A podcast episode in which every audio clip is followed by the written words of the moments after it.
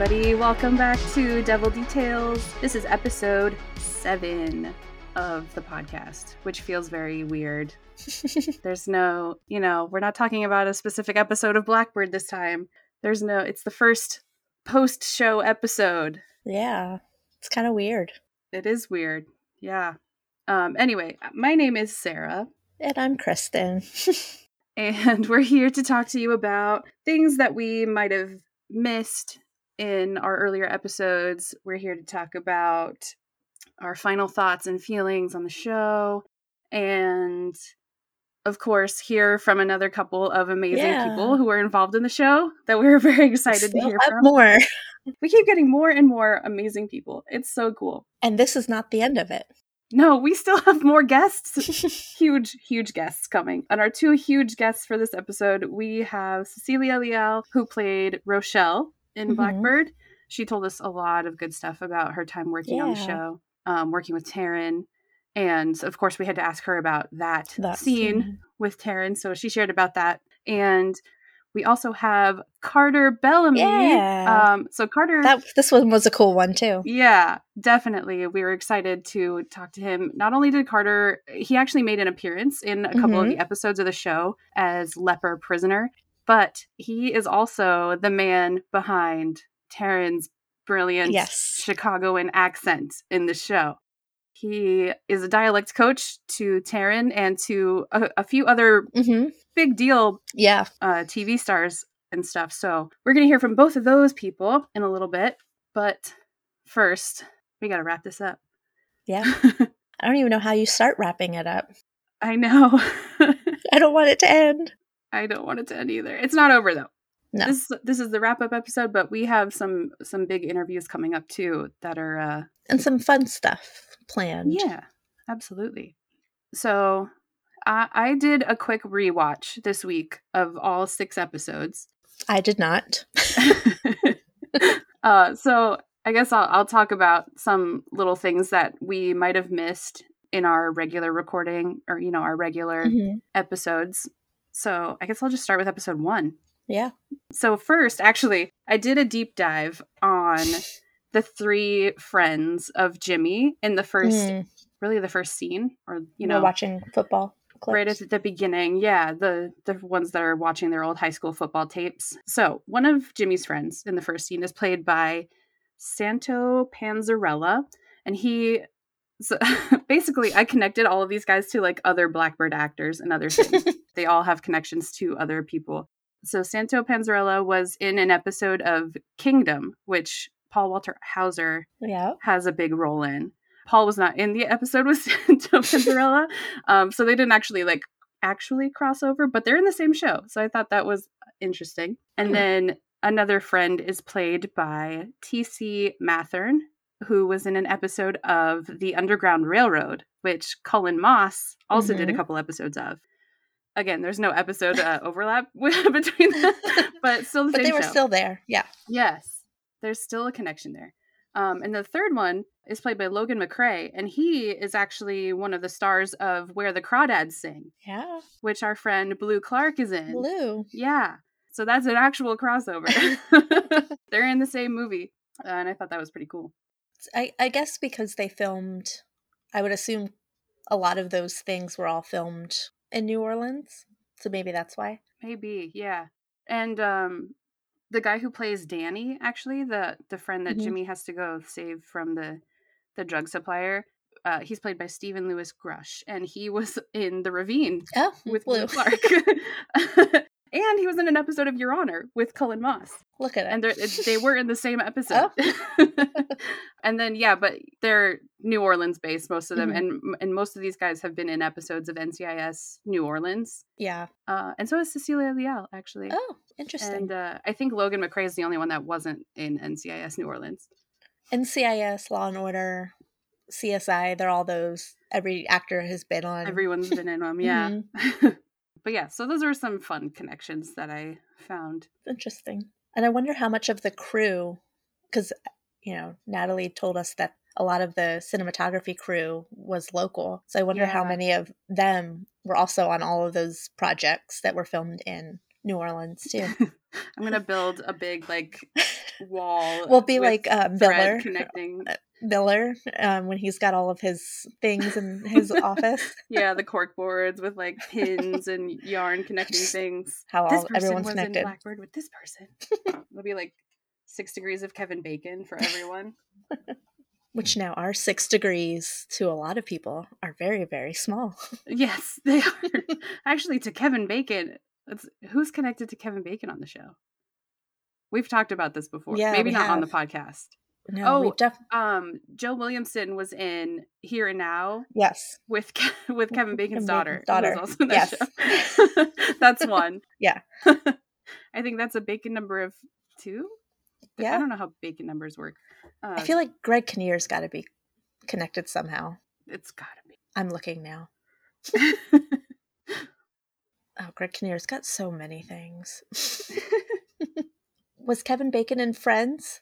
Was he? I don't know. Did he ever appear on Friends? I don't remember.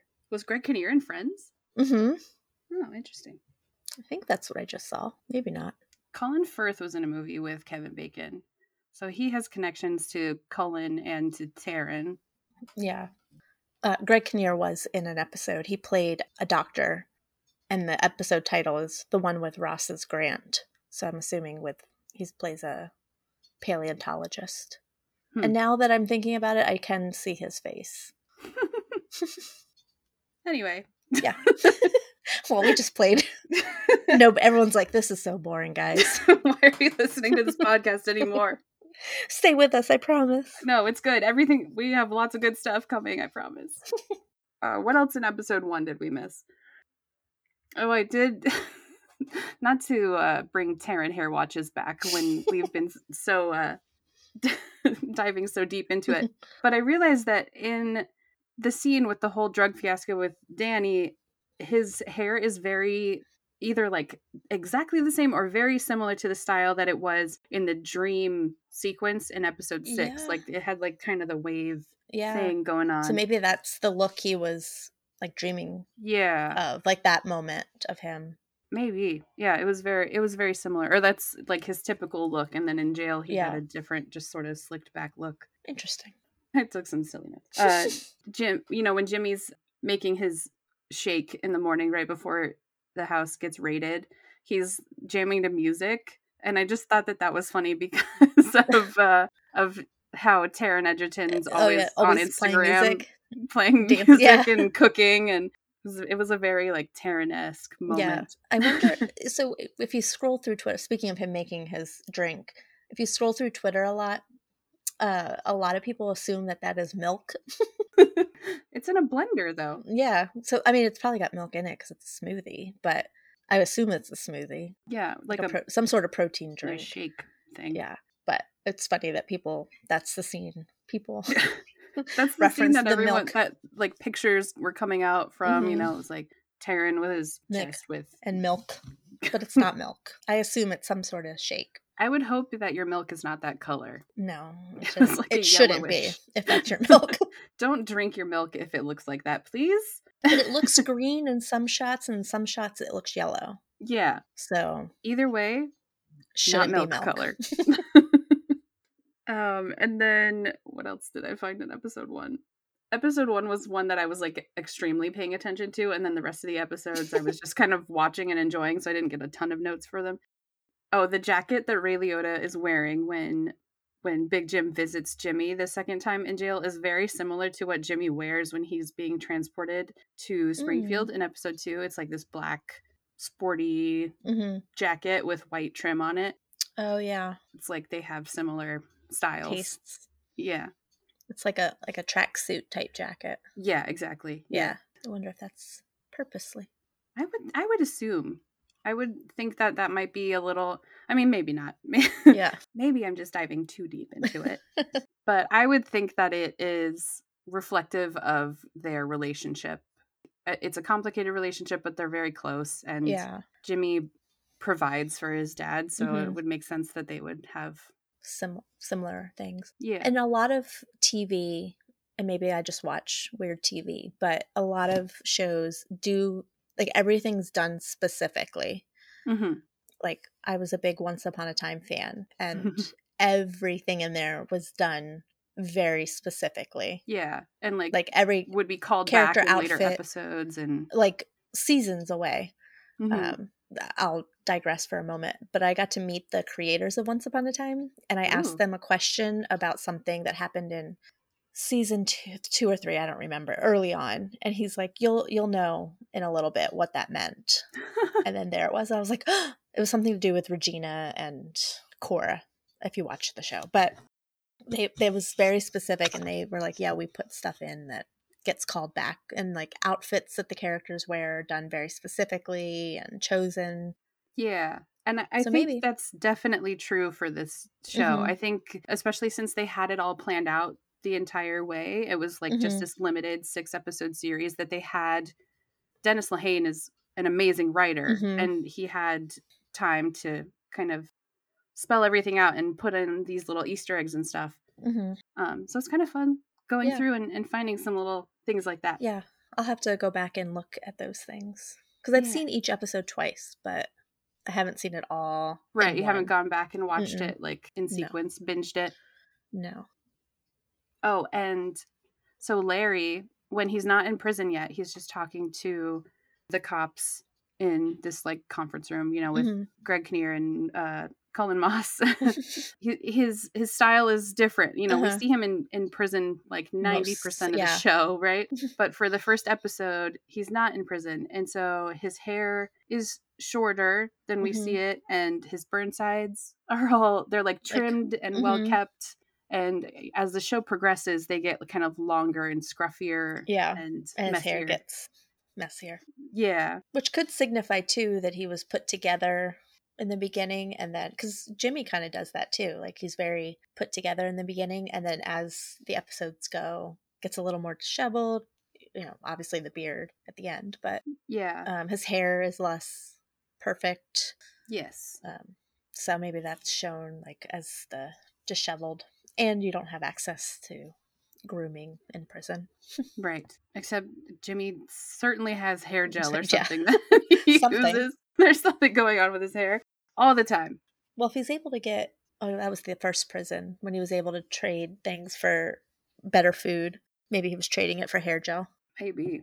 But that's what I got for episode 1.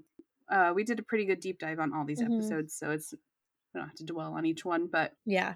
For episode 2, this, I watched episode 2 with my mom, and we just were commenting on the 90s tech of it all. There's a lot of 90s tech things going on.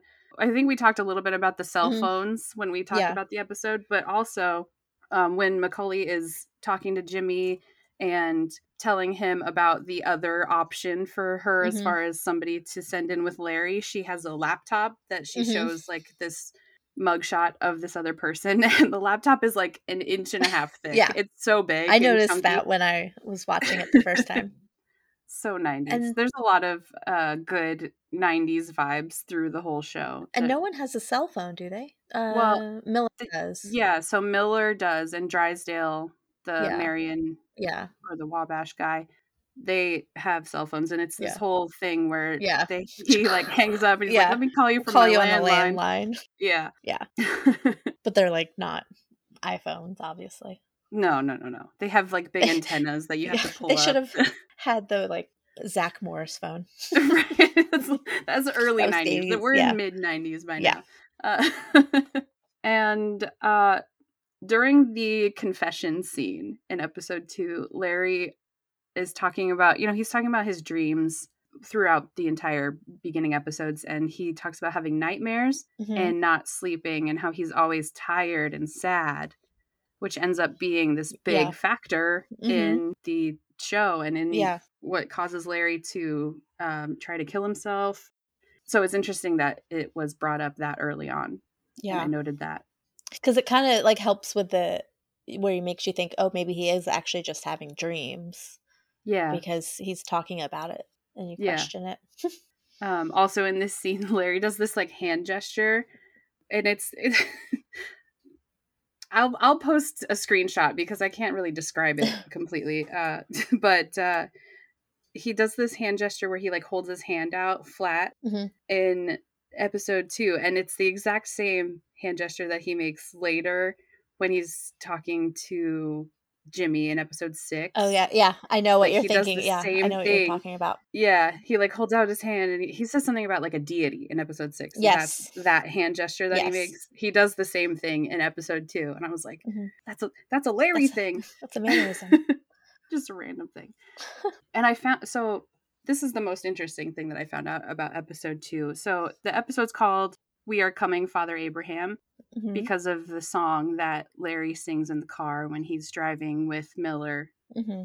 And so this song was a poem that was written, and they put it to music, and it was in response to a call by Abraham Lincoln for more volunteers to fight in the Union for the Civil War. Oh. So I thought it was fits. Exactly. Larry's. Yeah, it's a very a deliberate choice of songs for sure. It's something that probably Larry has at the top of his head all the time. Yeah, it's that like he sings. Yeah, this Civil War thing. It's like a not a lullaby, but kind of like that. Yeah. We are coming, Father Abraham, 300,000 more.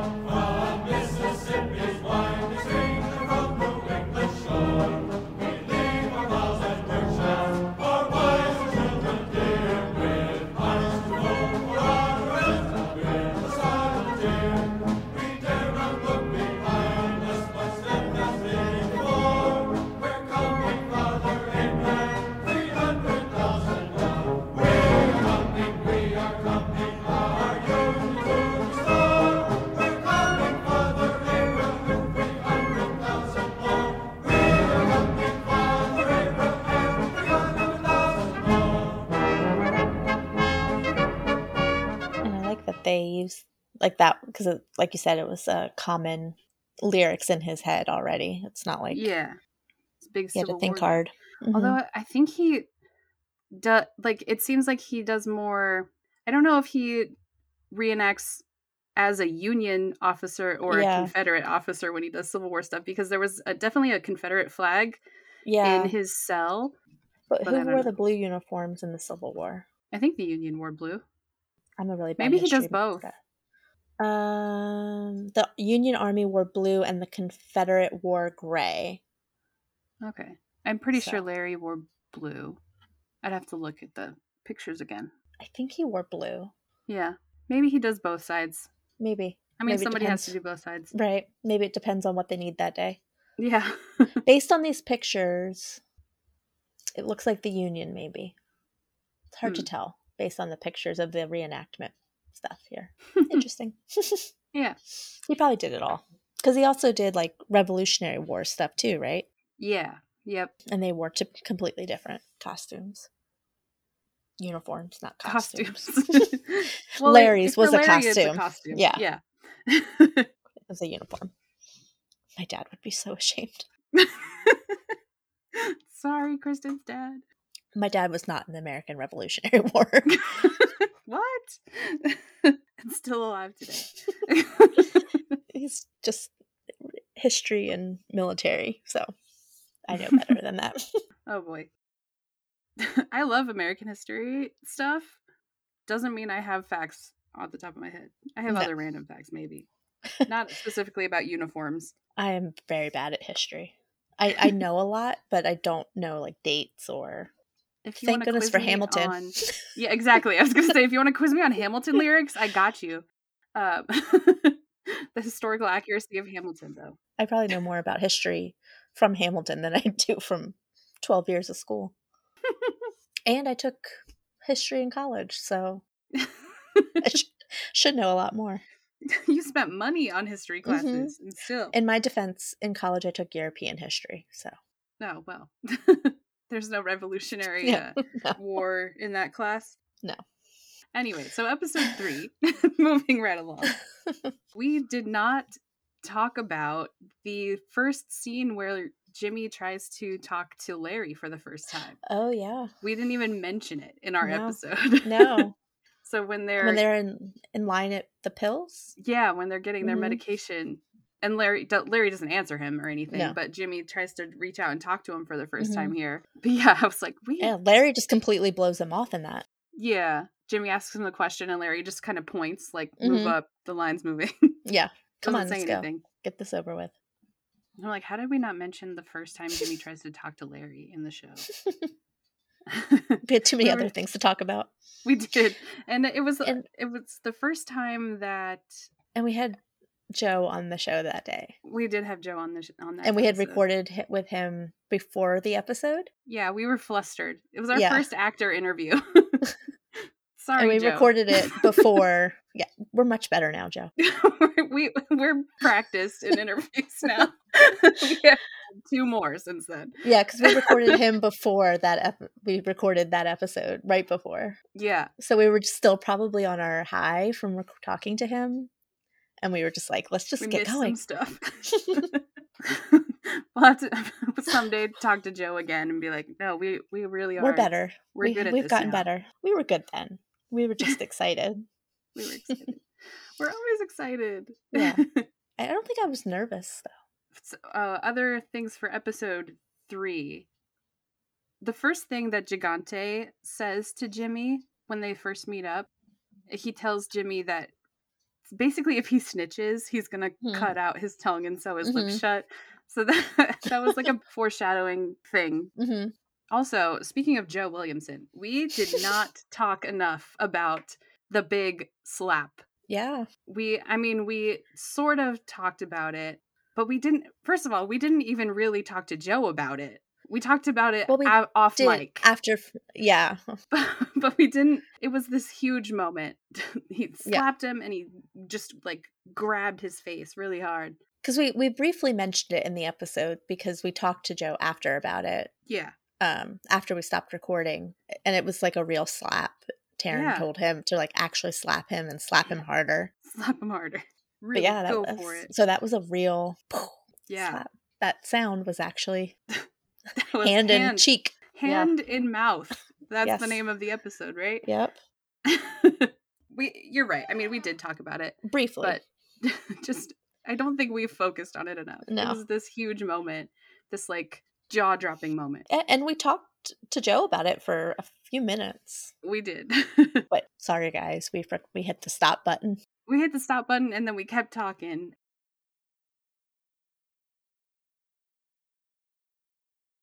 So for episode 4, actually, okay, I thought that I was onto something. By the time I got to episode 4 in this rewatch, I was noticing that I thought that all of the episodes maybe started off with a focus on a death.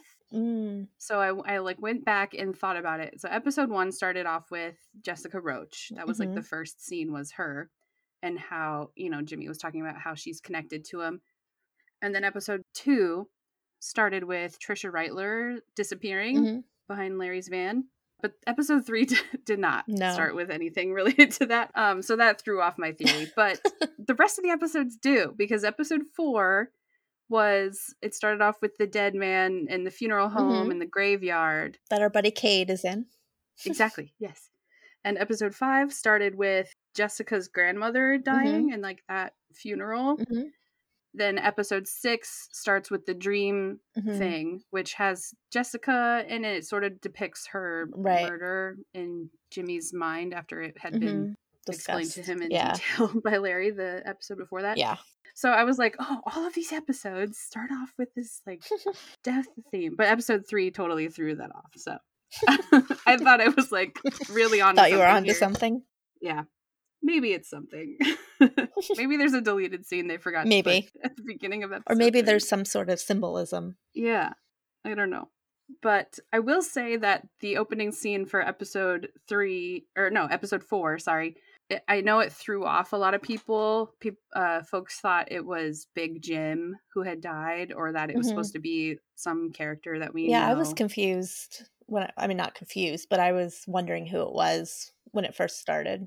Yeah, and but it wasn't a main character. Mm. It wasn't anyone that we knew by name. Mm-mm. But I know that it confused a lot of people. I even saw some tweets that are like, "How is Big Jim still alive when he died in episode 4?"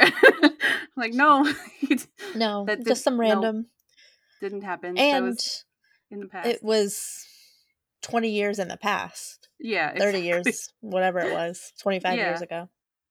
It was the corpse. Yeah. Shout out to the guy who played the corpse. And Cade for toughing it out and being in there. Yeah. Being literally in a grave. Mm-hmm. I think we did not talk enough about Christopher Backus, his performance as mm-hmm. the younger version of Big Jim. He was really good. And I think, mm-hmm. I don't know if he was trying to emulate Ray Liotta and trying to like be as similar to Ray Liotta as he could. But I kind of felt that. I felt that they were. I definitely caught that, especially in that episode. And then, but I think my brain registered it more in episode 6. Mm-hmm. With the dream. Yeah. 'Cause they were flashing between the two a lot more. Yeah. So I think it registered more that he had a lot of mannerisms like it. He kind of just had that feel. Yeah. It was a really good connection mm-hmm. Of basically playing the same character. Kind of similar to like maybe Taron Egerton and Kit mm-hmm. Connor both playing mm-hmm. Elton John. Yeah. Playing a younger version of Taron. It was very like, I don't know if they studied each other or worked together. Yeah, he had mannerisms of both Elton and Taron. Yeah, mixed in, whereas Taron just had Elton. It's kind of I that fascinates me when younger actors are playing an older, or actors are playing a younger version of somebody that you already are established. Yeah, and it's so good how they, not to bring up Once Upon a Time again, but the Bailey Madison, I think is her name. She's an actress still, but she was young in Once Upon a Time. She plays a young Snow White, who is Jennifer Goodwin, and their mannerisms are spot on. Like Bailey did an amazing job at like acting like her. It's just so interesting for me to see that.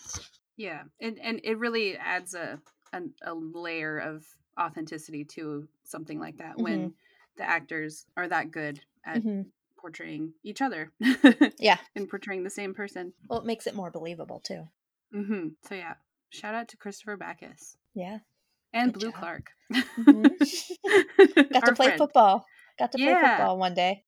He looked like he knew what he was doing. Yes.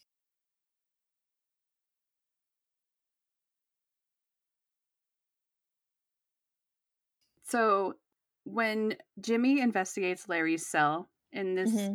episode, we talked about the stuff on his mm-hmm. desk, like the teeth in the jar and the mm-hmm. and the books and stuff. But so there's also a couple of bird carvings sitting there. Mm-hmm. And I did notice it the first time around mm-hmm. watching, but it's not something that we pointed out specifically. No.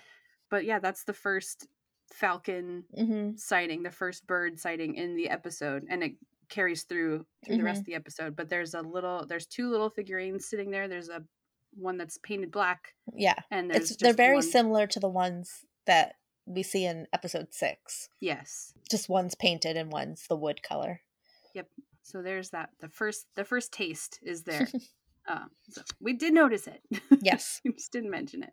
I feel like we maybe brushed over it, but I think we were too busy talking about all the other things happening. Right. Because it was such an intense moment that we were like, oh my God, because we wanted Jimmy to get out of there. Heart was pounding. Yeah. Because I definitely remember recalling that there was birds. Yeah, and that's a big theme throughout mm-hmm. that entire episode was the falcon stuff. And yeah, I think that's it for mm-hmm. episode 4 that I had. I will say that Larry and Jimmy, you know, and they're talking about their childhoods at first, and they both are talking about it in a positive light, and then mm-hmm. it immediately cuts to like this big negative moment in their childhood. Like Larry says, it was a nice way to grow up. Mm-hmm. And then it cuts to him crying while in a graveyard. And then Jimmy said, like, I was lucky I had a great dad. Like, my dad was my mm-hmm. best friend. And then it cuts to his dad leaving and not being there at all. Mm-hmm. So is it like this direct parallel? But for episode 5, I wanted to say that we asked Lainey Stibing about mm-hmm. her accent, mm-hmm. because I don't know if you can tell in the recordings that she sent us, but she definitely has like a Southern mm-hmm. Louisiana accent. And in the show, you you don't hear that really. Mm-mm. And so we asked her about it, like off mic. She mm-hmm. didn't do a recording or anything, but we asked her about it, like if she worked with a voice coach or something like that. And she didn't. It was, she just recorded it as if she was talking normally. It's her mm-hmm. regular accent, which I thought was very interesting. Yeah, because it does sound very Midwestern on the show. Yeah. She did say that maybe because she was enunciating the words mm-hmm. very deliberately, that maybe that kind of made the accent fall away. So, but yeah, that's just Lainey talking as Jessica Roach. She did a good job in that episode. So good. Mm-hmm. I know this is a big episode, but we've talked about it a lot. Yeah, we did. But I found an error. Uh-oh. I don't know if it's a big error, but I found an error in this episode, and I'm surprised that it took this long to find something like this. But I found one. When Miller and McCauley are going to the gas station, I looked at the sign, mm-hmm. and the price for regular gas that was listed on this sign was listed at $2.69 a gallon, which nowadays that would be a dream gas price, right? But in 2021, that probably was the actual gas price, but not in 1997 or whatever. No, that is way higher than the average price of gas. I think I think the average price nationally was between like $1.15 and $1.50 in that range. It was low. Not that I was old enough to drive at that era, but I could drive in the early 2000s. I'm dating myself, but when I first got my license, gas was 99 cents. Oh boy, a gallon. And I'm from a very small town, so that could also play a part of it. But I remember it took about $14 to fill my tank. Amazing. When I was first driving. A dream. Mm-hmm. I don't even want to think about gas prices, what they are now. But in 97, it was definitely way, way, way cheaper than $2.69. Yeah, but accurate for probably 2021. Yeah, for like early 2021. For a small town station. Yeah. So I was like, hey, couldn't edit the sign just for the, it's a quick shot of it, but it said $2.69. I would love for gas to be $2.69 again. Yeah, please. So we talked to Natalie Kingston mm-hmm. for episode 4 of our podcast. So she could not talk a lot about episode 5, which is this huge scene mm-hmm. And she did give us a heads up off mic, well in the episode too, but and then off mic she gave us a little bit more. She mostly just was like, it's the scene in the wood shop, so you'll know exactly what I'm talking about. So Kristen and I knew what to look out for, and mm-hmm. and knew like when they're in the wood shop we were on high alert. And boy, oof, did it deliver what she was talking about. I can see why that was her favorite scene. 100%. To shoot and to witness, brilliant, right? On all accounts. And speaking of this woodshop scene, when Jimmy's talking to Larry at the beginning of the scene, you know, they're talking about how his phone is not working, his phone mm-hmm. account. And Larry's like, did you make an enemy? And like, yeah, he actually did. It was...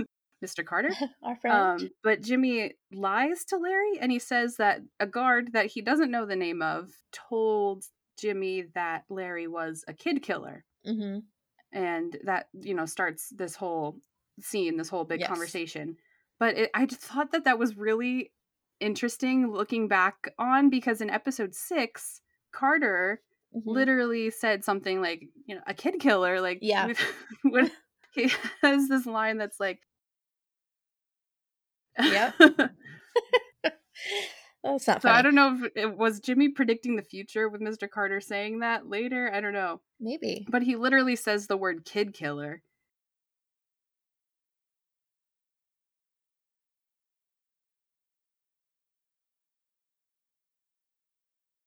Yeah, I don't think I had anything else. That we really did a huge deep dive on episode 5. Yeah, I'm scrolling through my old notes to see if we missed anything, but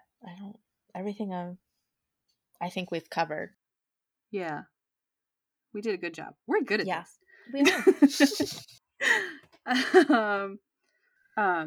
And in episode 6, I really wanted more from the Gigante stuff, but there's this line that he says, you just never fucking know, or something. You just mm-hmm. never know. And that is really I was thinking about that because I think through the whole show, there's a lot of times where that idea comes up. Yeah. You just never know. You never know a man's heart. I think that's a line that somebody says earlier. Mm-hmm. You just don't know people. You never know. You never know. Never know.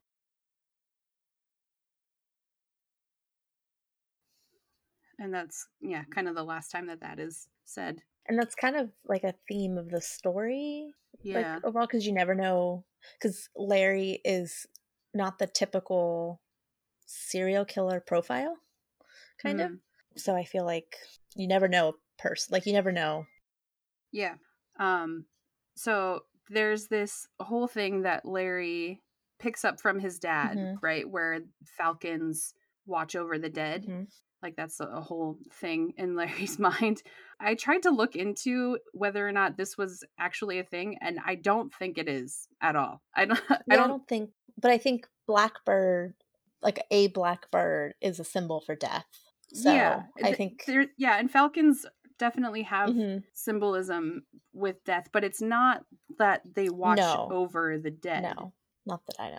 I mean, falcons symbolize a ton mm-hmm. of things in a bunch of different cultures and religions and stuff. But, you know, I read up a lot about falcons and there's nothing about them watching over the dead. Yeah. They symbolize like power and mm-hmm. freedom, and I don't know, that sometimes they're an omen for danger, mm-hmm. but not watching over the dead. That's no, and not I a thing. Did a lot of research in the beginning before we started on symbolism for Blackbird. A blackbird, and I don't remember even seeing that as something. Yeah, so it's just a thing that Larry either picked up from his dad, which is what the show said, mm-hmm. or it's just something that he came up with. Yeah. That these falcons are watching over the dead. It's not a thing. It's just a thing in Larry's head. I also looked up the address that was on the package that was being sent to Gary Hall. It's not a real address. It was like. Oh, I didn't write down the address, but it was Evergreen Road mm-hmm. in Wabash, and that's not a place. There's no Evergreen Road. People would be showing up. You can't go to Gary Hall's house. Sorry, guys. I doubt he still lives there. Probably not. And then I found another error in this episode. Another one. It's not a big deal. There's not a lot of errors in this show. It's very good. This one's very minor. But if you're looking on a rewatch on episode 6, you can maybe look out for it. But in the scene with Gary Hall and Miller and McCauley, when they're at his house, Gary stands up and goes back into the house, mm-hmm. right? And both Miller and McCauley stand up and they put their hands on their weapons. Mm-hmm. And they're like ready for mm-hmm. Gary to come out with a rifle or something and chase him off. But he comes back out just with beer and a photo album. Mm-hmm. And so they relax. McCauley pulls her jacket back mm-hmm. over her gun to cover it. But then in the next shot, her jacket is behind the gun again. And then the shot after that, it's pulled over again. Yeah. So it was just like this little quick continuity thing that I saw. Which I'm surprised that's the only, because I'm usually pretty good at picking up on continuity errors. Yeah. And I didn't catch that either, but I didn't catch anything, and that's rare for a TV show not to have any, like a button or a piece, like your hair's different or something. Right. And we were looking mm-hmm. for hair things. Yeah. We were looking very hard for hair things. Yeah, but there was like nothing like a button was different or shirt untucked and tucked, nothing. Right. Yeah. There wasn't a lot of it. That was the one thing that I caught. Mm-hmm. And no, I noticed that Greg Kinnear put his hand on his left side, mm-hmm. which he's left-handed, so his gun's on his left side. That's not an error. Yeah. That's just truth. A left-handed thing. That would be truth. But yeah, that is all I had for the little tidbits through the episodes that we missed. I still can't believe it's over. I can't believe it's over either. But the podcast isn't. The podcast is not over. It will be over someday. Yes, eventually it will be, but... Eventually we'll be done talking about Blackbird. Yes, but not for a few more weeks. Yeah, we have some more stuff in store. But Kristen, what are your overall just like final like feelings about the show? How do you feel about... I enjoyed it, and I was actually surprised, and I watched it because of Taron, obviously, but I've watched a couple of his movies, and I can say that I don't like them. And Sarah knows this. I'm a huge Zachary Levi fan, Chris Evans, and yes. I don't watch some of their movies. And I will say I don't. Some of their very big movies that I have never seen. Captain, I almost said Captain Planet. That goes to show you. Captain America. I've never seen any of those. Nothing. Oh, goodness. And I've seen some bad Chris Evans movies. But, and some of my favorite actors are in really bad movies. And I still watch them. But I will say I didn't like it. This is not my typical movie. I would not have watched it or typical show if Taron wasn't in it. But I enjoyed it. Like, it was well done. The acting is like, I mean, I've said it said it countless times. Amazing. I need to be in charge of their Emmy submissions because they need them. Everyone. I don't know that I'd ever watch a show like that again unless somebody from this cast was involved with it. Yeah. Our friends. Because it's just not my thing. I'm not a thriller type show watcher, but it was really well done. Like, they did the book justice with making it its own thing, I think. Like, you didn't need to read the book to watch the show, and it was separate enough that it wasn't like a documentary type of a thing. Mm-hmm. They changed it up enough and gave it its own story while still keeping true to the main plot. I gave it, I say 9.5 out of 10. There's always room for improvement. And it's nothing like, I would say a 10 out of 10, but you know, it's not my type of movie or show. I couldn't watch it at night. I can't watch that stuff at night. I had to watch like filler stuff afterwards so that I didn't have nightmares. Yeah. I always had, it's on Apple TV. Mm-hmm. And so every time I watched an episode, Ted Lasso mm-hmm. would pop up as like my next thing. Cause Ted Lasso is a show that I mm-hmm. will rewatch just for mm-hmm. comfort and happiness. And so maybe play an episode of Ted Lasso just to lighten the mood. Yeah.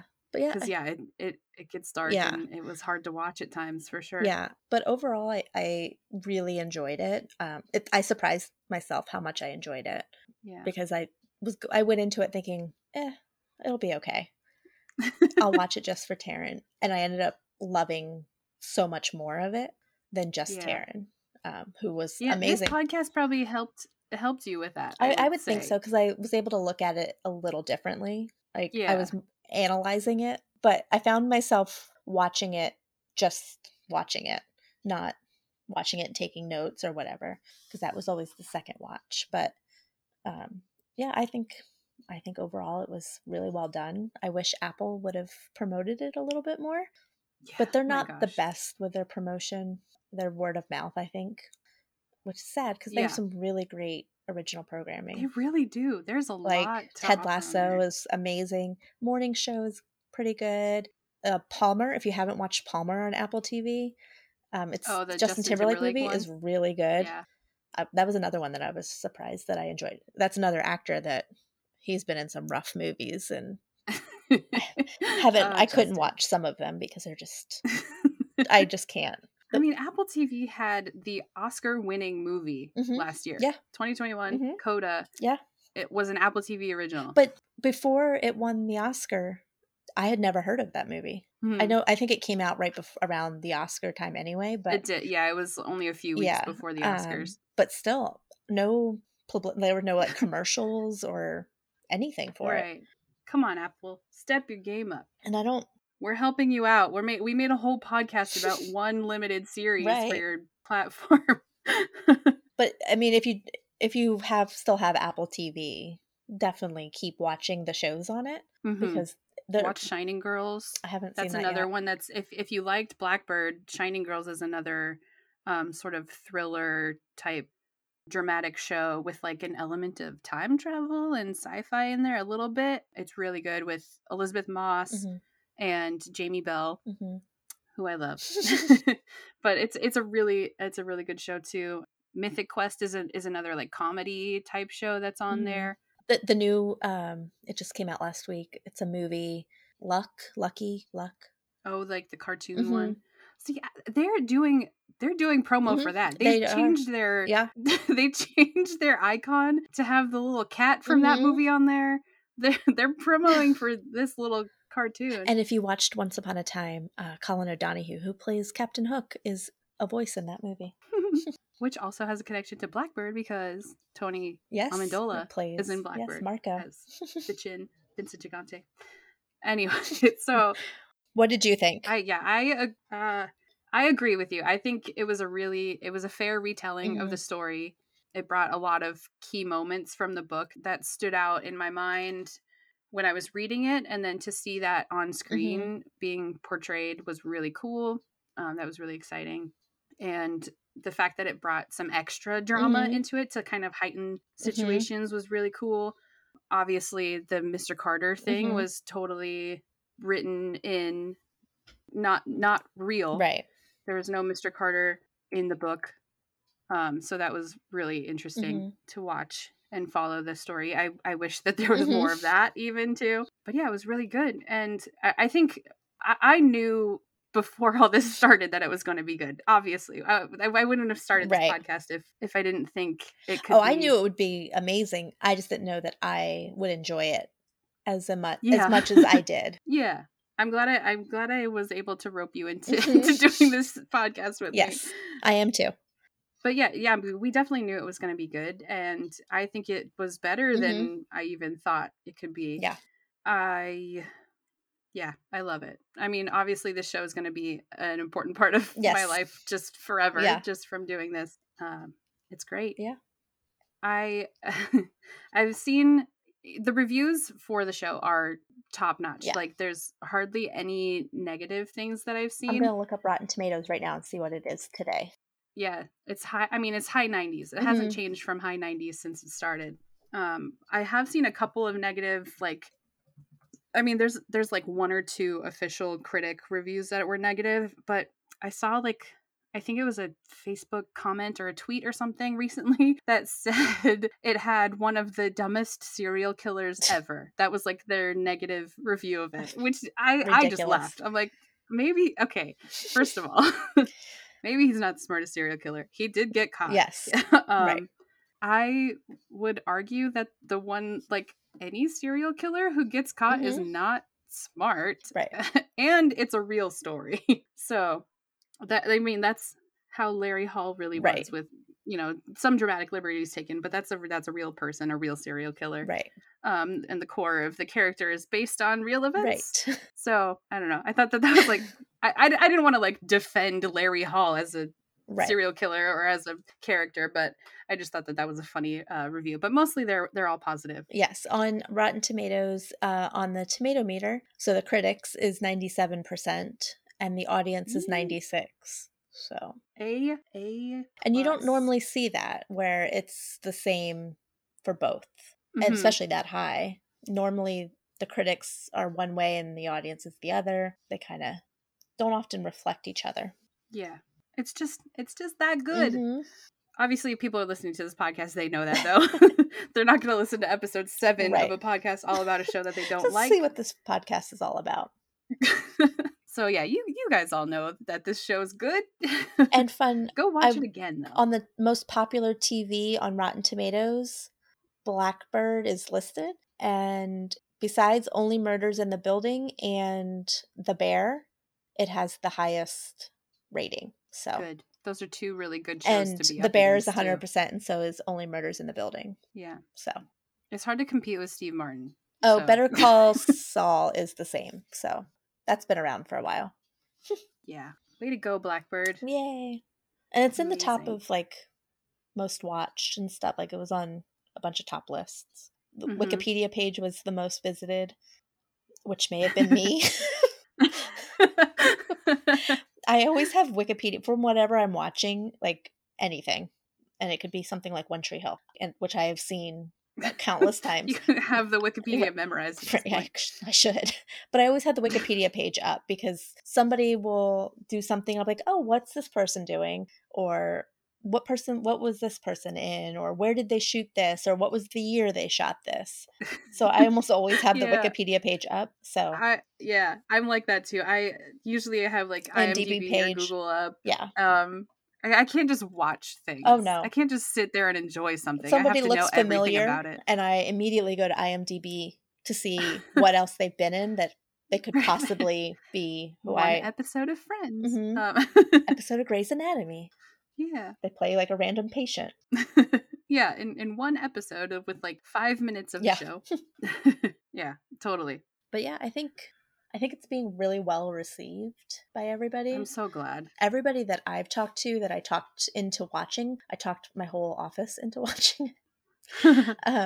And everybody loves it. Like every Friday or Monday, depending on when they watched it, everyone would be like, the episode 5, oh my gosh. And we talk about it and then they've watched or now listened to the podcast. Yay. Yeah. Shout out to all Kristen's coworkers. Sorry I annoyed you and made you watch it, but I'm not sorry. So should we get to our guests real quick? Let's do it.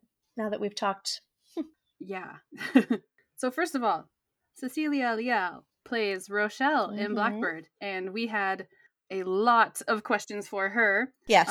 So she was kind enough to send us some voice clips talking about her time on the show. Yes. So here she is. My name is Cecilia Leal, and I play Rochelle. Rochelle is the last fling of Jimmy's before he gets arrested. Quite literally the night before he's arrested. She's a waitress, and she's sassy and smart. And yeah, she's there to have a good time. I got this role through my agent, who submitted me for the project, and then I put myself on tape. It was a self-tape audition. I had a couple of scenes. One of them was when we meet, and I'm waiting on him. And the other one was an improv scene where I was supposed to be kind of drunk and kind of rambling and kind of flirtatious. I had a lot of fun with that. It's always nice to have some freedom in a self-tape. Yeah, that's how I got it. We asked Cecilia what she knew about the story beforehand and also what sort of research and prep that she did for her character. Yeah. I had never heard of the story. I'm shocked to know that I had never heard of it because I, like many people, love true crime, but I hadn't. How did I prepare for the role? Well, for the role, I mean, the biggest part was just the 90s of it all. So just like kind of getting in touch with what Rochelle's lifestyle might be like in the mid 90s, nightlife, you know, what kind of restaurant maybe she worked at, maybe what kind of aspirations she had, because my character sort of exists just in the memory of, you know, Jimmy's flashbacks and his life previous to prison. It's simpler. I didn't really have to do so much of like research, just the typical acting research, I think. I have not read the book the story is based on. The show certainly makes me curious about reading it, but I do love watching it, so it's harder for me to go back and read a book after I've seen the content it's based on. I like to go the other way around, read the book first, but I didn't get there. The next question we asked Cecilia was what her favorite part of filming was and what she thinks of the show so far. And this, we asked her these questions around episode 4. So she obviously didn't tell us what happened in episode 6. Right. Yeah, we chatted with her a little bit early on. So here's what she had to say. As far as the process goes and sort of creating Rochelle, definitely costume, makeup, hair. They just, between the four of us, we really just created this woman, you know. And even though Rochelle really only pops in for a moment here and there throughout the series, she's a person, right? And so, and it's the mid-90s. It's like prime period. You know, the makeup with the overlined lips and the intense smoky eye, the big billowy hair and the tight dress and lots of jewelry. They also added tattoos to my already. I have a couple of existing tattoos that they had my character keep, which was cool, but they added like a barbed wire one around my arm. I mean, this all together, plus what I bring to the character, just created this fully formed person that really looked and existed very differently than I do, which created a lot of freedom for me as a performer, especially where I have to do something like really intimate. it kind of helps to be like very far from who I actually am. That part of the process was pretty exciting, separate from the actual acting part, which is, you know, always the best part. I think the show's awesome. I'm so excited to see how they wrap things up over the next 2 episodes. Some really, you know, incredible performances. It's shot beautifully. It's coming together for me. Next, we had to ask Cecilia about what it was like working with Taron and, of course, the big scene between the two of them. So here is what she had to say about that. Well, I got to work with Taron, and that's really the only actor I get to work with because all of my scenes are with him. Rochelle does not exist without Jimmy. And he was amazing. He's exactly what you hope he's like. I was a big fan of his before, so I was really excited when I found out I was going to get to work with him. I thought he was amazing in Rocket Man. And yeah, he was warm, generous, like curious, and a good leader, which you have to be when you're number one on the call sheet and you're an executive producer. He just sort of embodies all the qualities that I want to emulate in my career and work my way towards. And he was very sensitive, especially when we have to do the intimate stuff, which is just nerve-wracking for all parties. Okay. The big scene the night before Jimmy is house is raided. Yeah, this was a little nerve-wracking for sure. I mean, it was my first on-screen professional sex scene, which is just, you know, a weird thing always and is, you know, for everyone often. And I was more nervous about, you know, me being really nervous and maybe Taron not being nervous and Taron feeling very experienced in this kind of thing and me not being that way. But it was like really the opposite. We were both nervous. So that actually helped take the edge off because we both kind of just came at it from the same place and we were very communicative. And I did have an intimacy coordinator who was a lifesaver. Her name's Devin McNair. She was just incredible. So yeah, we had her there, you know, I had her there on set, but we also had meetings with her before we met, you know, in a trailer and had our own little sort of conversations and, it was great. It honestly, like, best case scenario in that respect. And then it was as private as possible, like as few crew members as possible. Also makes a massive difference having a woman behind the camera, Natalie Kingston being the DP and like really taking a scene that is like pretty intense and like raw and lighting it like a love scene. Like it was like very pretty and warm lighting. I don't know. She just has a lot of care and we don't normally get to see women behind the camera like that. She's a badass. Yeah, honestly, it was a lot. It was very hard to watch. Very, very hard to watch. Very cringe, but I did it. And the next question we asked her was some things that they filmed. She talks about things that they filmed that didn't actually make it into the show. So it was pretty interesting to hear. Yeah. Anything else? I don't know. I mean, there's some stuff that didn't make it in.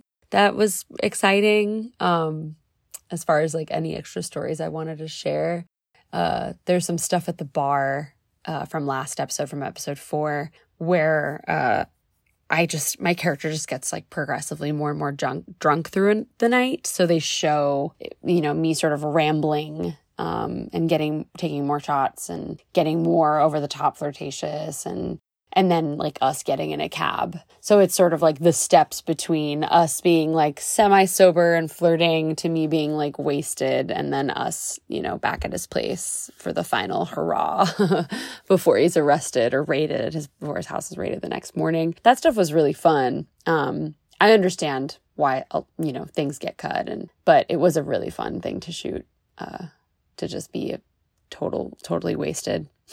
I hope that someday there's like an extended version or like some bonus features released one day so we can see some of that. I know that there's more deleted scenes too that have,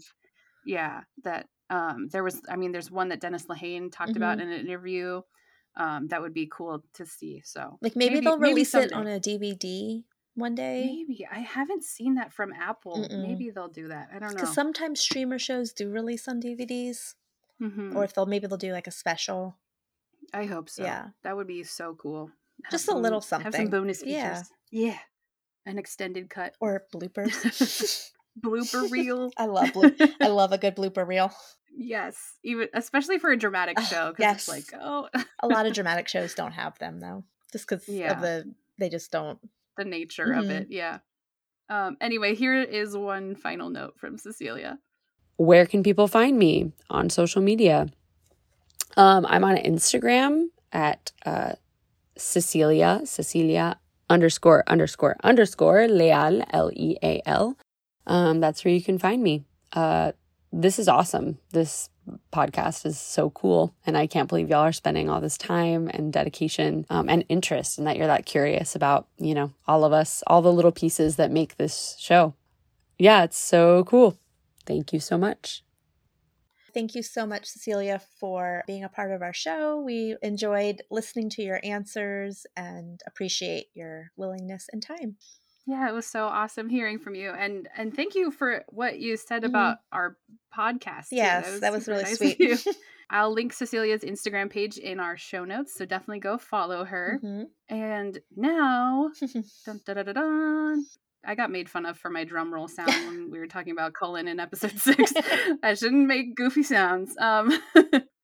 We have Carter. Yay. Carter Bellaimey. He sent us some voice clips answering a bunch of our burning questions for him. So we're going to let him introduce himself and tell you about how he came to do what he does. It's really interesting. It's so cool. Yeah. And how he got to Blackbird specifically also. Hey, my name's Carter Bellaimey, and I was Taron Egerton's dialect coach on Blackbird. I got into being a dialect coach first and foremost by being an actor who was sort of obsessed with accents and really just enjoyed doing them. And at acting school, it was always, you know, sort of one of my favorite classes. And then when I left school, I wanted to pursue it further and moved to England, and I got a master's degree in sociocultural linguistics, which is sort of like social science side of linguistics that looks at, like, you know, the cultural forces that shape how and why we talk, and sort of that mixed with my acting background just sort of led me here.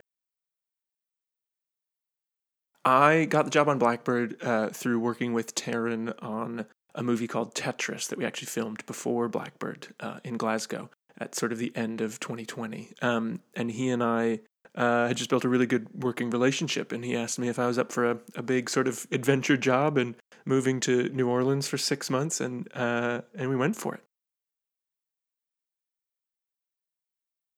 As you heard, Carter started working with Taron on Tetris, so we wanted to dive deep a little on that. So this next bit is a little bit deeper on the Tetris work.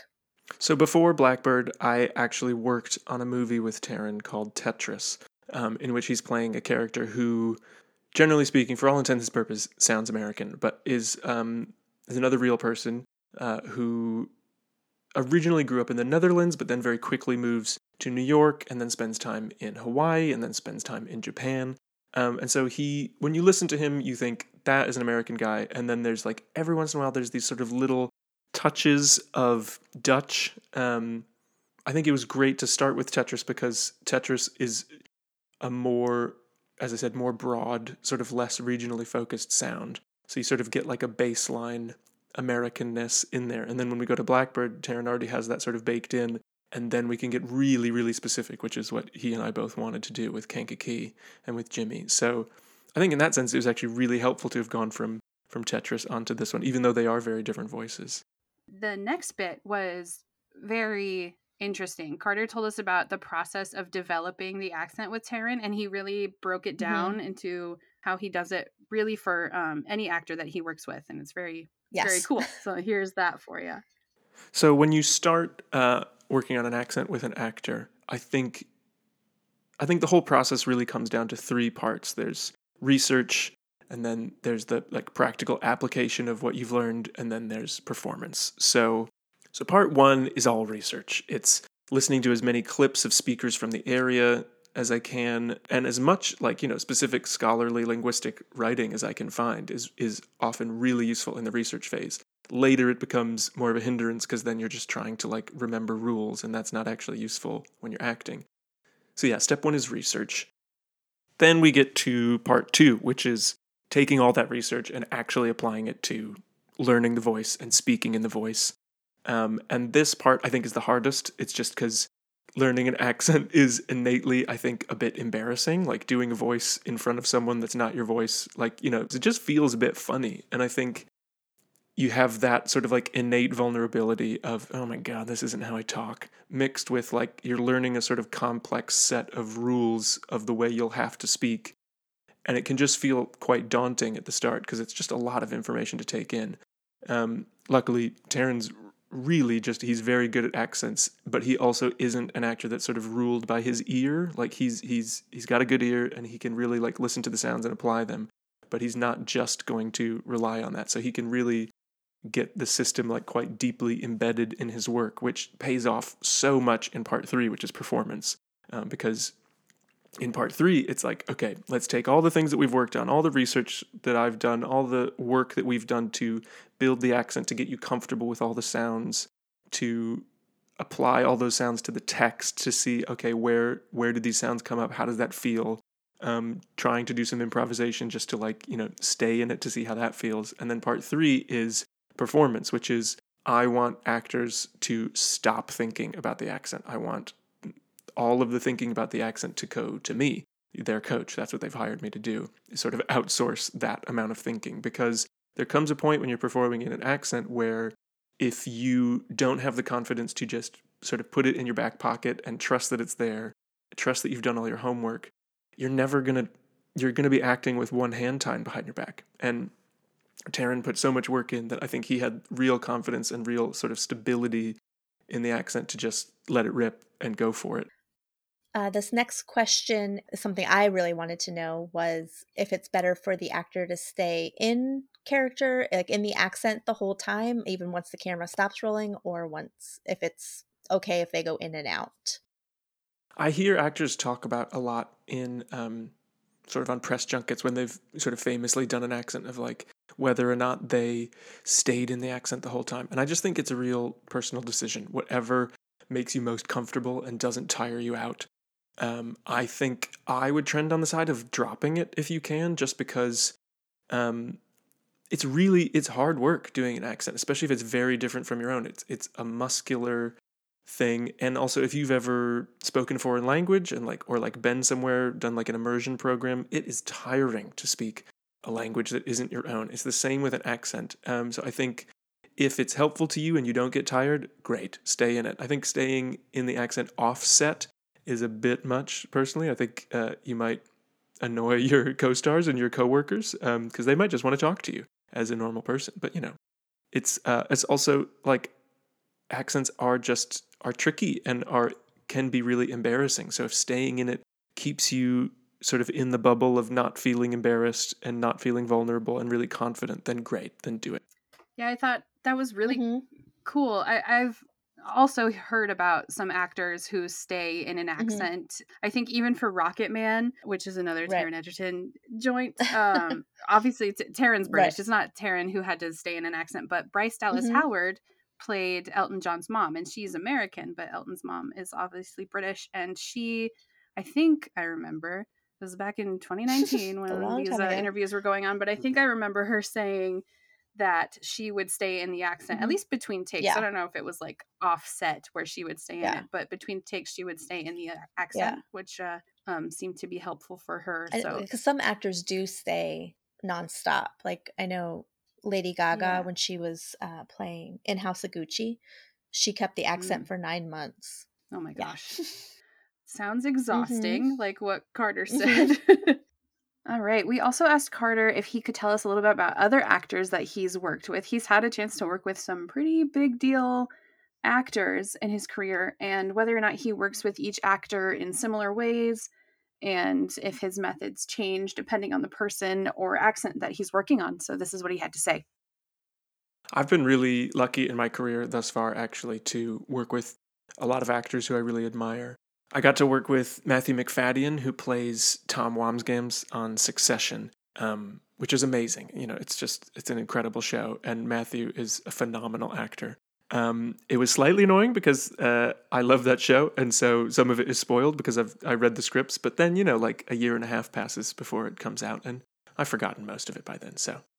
Also gotten to work recently with Ray Fiennes on a play called Straight Line Crazy that is coming to New York. If you're listening from there, go check it out. And Sam Heughan from Outlander. And I worked a lot with Olivia Cooke, who's an amazing actor, who's in the new Game of Thrones prequel, but she's in Me, Earl and the Dying Girl, and Ready Player One. And we worked on a very sweet animated movie called Fireheart with Kenneth Branagh. And in terms of working with different actors, my approach for my own purposes is often the same of researching and making sure I'm ready and making sure I really understand the accent in a way that I can teach it, and it's not sort of like an overbearing, piece of like pressure that I need to put on the actor. My job is to make their job ultimately much easier. Where it really differs is in the practical application. Some actors don't really want anything written down. They just want it to all be sort of a listening exercise. They're just more auditory learners. So some people just want to hear recordings. Some people want really specific, like phonetic transcriptions. And then I'd say for most actors, it's sort of a mix and match of like whatever ultimately gets you to the place where you feel comfortable. So a sort of mix of hearing recordings of the person's voice or a person's voice you're aiming for, or even sometimes me doing the voice if that's helpful, and then having some stuff written down to sort of refer to be like, oh yeah, it's this sound, it's like the O in goat I need to work on. But everyone learns differently, as we know from going to school, and it's just hopefully every actor ultimately gets to a place where they're comfortable and not thinking about their accent while they're performing. Also, off mic, or well, I guess in chatting and not in a recording, we asked Carter about his appearance on the show, because you can see him in episode 3. Yes. And then even a little bit in episode 6, I think. Very briefly in 6. Yeah. So he plays leper prisoner. So we were like, what is going on with that? He told us that he got a chance to audition for the role with the local casting director in New Orleans, and he got the part. And I had to know what leper prisoner meant. That was something that had confused me for a while. So Carter just said it's because he is in the group of outcasts that hangs out with Larry. And so that makes him sort of the leper. Yeah. Untouchable. It's kind of a metaphor. He's in the kid killer crew. Yeah. I don't know what it was, a group of people that no one else wanted to. Not great people. Yeah. Yeah. A group of people in prison, but like even people in prison did not want to associate with them. Yes. Yeah. Anyway, here's one last little note from our new friend, Carter Bellaimey. Thanks so much for having me, you guys. I really appreciate it and hope you're enjoying the show. You can follow Carter on Twitter. His username is @CarterBellaimey, linked in the show notes. I'm so glad we got to talk to those two people. Yeah, it's super cool. I could have talked to Carter for hours about accents. I want to talk more with Carter. I love accents. I want to talk more with all of them. Everybody. I wish we had more time. But yeah, I love accents. And like when he was explaining because he went to school for obviously that. And like learning about, it's based on demographic and location. And like that just, I want to know because I have an accent, but not based on where I'm from, I don't think. But it's just so weird to me that I some people get accents very quickly where they live and some don't. It's just, it's fascinating to me. So I could have talked to, he's one of those people that you could sit at a coffee shop and just talk to, I feel like. Right. Because just so knowledgeable. Yeah. Very cool. Yeah. Thank you, Carter. Yes. And Cecilia. Thank you, Cecilia. So cool. I think since this is our wrap-up episode, I think we should talk about all of our other favorite people who we've talked to so far. Everyone. God, everyone is so amazing. Ugh. So first of all, for Hillel Levin and Joe Williamson specifically, since they were our first people who we talked to, were so kind and made things easy for us. Because we were very nervous because they were our first two basically, and they were the first two that agreed to do it right off the bat. And I don't remember who was first, but doesn't matter, it was the same day. I don't remember who was first either, it was the same. And we were so excited to get we got the author of the book and somebody from the show. This is so cool. Not knowing anything about C.O. Carter No, we had our suspicions just because of the trailer, but that. And was then it. He told us to we should wait to interview him until after we watch episode 3. So we knew episode 3 right. would have a bigger role in, but we were so excited to get him and get Hillel as well. And yeah, we're not professional like interviewers no. in any way. We had no idea what we were doing, and we they had a lot of great stuff to share with us, and they put up with our like stuttering and pausing, and they were just as nice as they could be about it. So it was awesome. And they were very laid back, both of them, I think. Mm-hmm. So it at least for me, it helped me feel a little more at ease. Yeah. It wasn't as nerve-wracking as I thought it would be. Yeah. And then we were totally professional and knew exactly what we were doing after that, of course. But yeah, super shout out to those two guys in the beginning. And then, yeah, Natalie Kingston, who made the show as beautiful as it was to look at. I remember when we got her, like she got back to us and said that she would do it. I was like, oh my gosh, the cinematographer? That's huge. So huge. And she was delightful. Yeah. So kind and so knowledgeable of everything. And I can't wait to see what she does next. Yeah. And she deserves. Go back and look at some of her other projects as well. Yeah. And then Colin Moss, of course. You know how I feel. A treat. Just a delightful person. He was so funny. So much fun. We laughed. I mean, you can hear it in the episode, but we laughed so much. And we recorded it. Yeah. It was late for Colin and I. I listened back again. Yeah. Like, I mean, we were there for the interview, and then I listened to it as I'm editing it, and then I went and listened again just because it was so much fun. I listened to it twice, edited, and then once, obviously, while I was live, and laughed just as many times each time, and he was so funny. And it was late for Cullen and I, later at night, and not late. You know, I have a goofy time zone that's, like, preventing us from recording earlier. Yeah. So maybe that played a part into it, but he was just so funny. Like his accent, there were accents again. All the voices.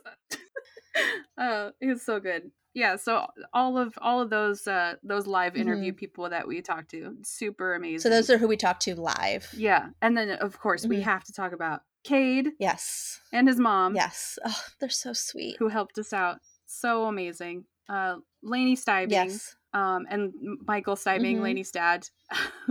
Amazing. Yeah. I love you guys. Thank you. And Blue Clark and his family. Thank you for listening. All of you guys for listening. Because I know they all listen, but it's so sweet. And to have you on the show as well was even bigger thrill for us. Delightful. Yeah. We can't wait to see what you guys do next. And well, you've got fans for us for life. Yeah. And Cecilia and Carter for this episode too.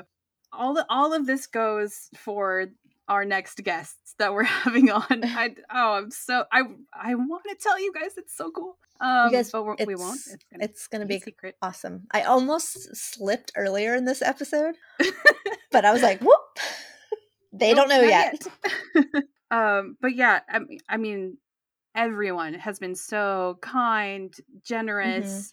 Friendly and really willing to work with us and make time for us, and it's been amazing. Yes, including the people who we're talking to on our next episodes. Yes, so thank you all. And if you guys could just be a fly on the wall when we get these notifications that they're going to be on the show, everybody from the very beginning to the ones we've got still to come, Sarah and I, because we can't tell anybody. So we only tell each other. We can only freak out with each other. My sister does know, but that's it. Well, my sister does. My sister, I guess, let me just shout out Heidi real quick, just because she helps us run our social media stuff. It's usually me behind the social media interactions, and it's always me like in DMs. If you're messaging us, it's me there. But my sister helps to create the posts. She's awesome. And she's also someone that I can let loose on all of the happenings that are going on with booking. We freak out over everything. Like, oh my gosh, I can't believe it. Oh my gosh. I'm so excited. I'm so excited. They've heard the word excited from us so much. 1,000 times a week. But it's funny because we can't share it publicly yet. Because we want you guys to be surprised, but we wanted that element of surprise for each guest. But we get so like, I want to tell. Because we've known who all of the guests are the whole time, pretty much. Well, I mean, not the whole time, but like as episodes were recording, we know who's next, kind of. Yeah. so it's hard to not slip. Yeah, you guys have no idea. We have on the next episode. Yes. We can't say it. God, I'm so excited for our next ones. Yeah. We've got some more good ones coming. Not that they've not all been amazing, but the next couple are. You have no idea. Yeah. That's all we can say about that.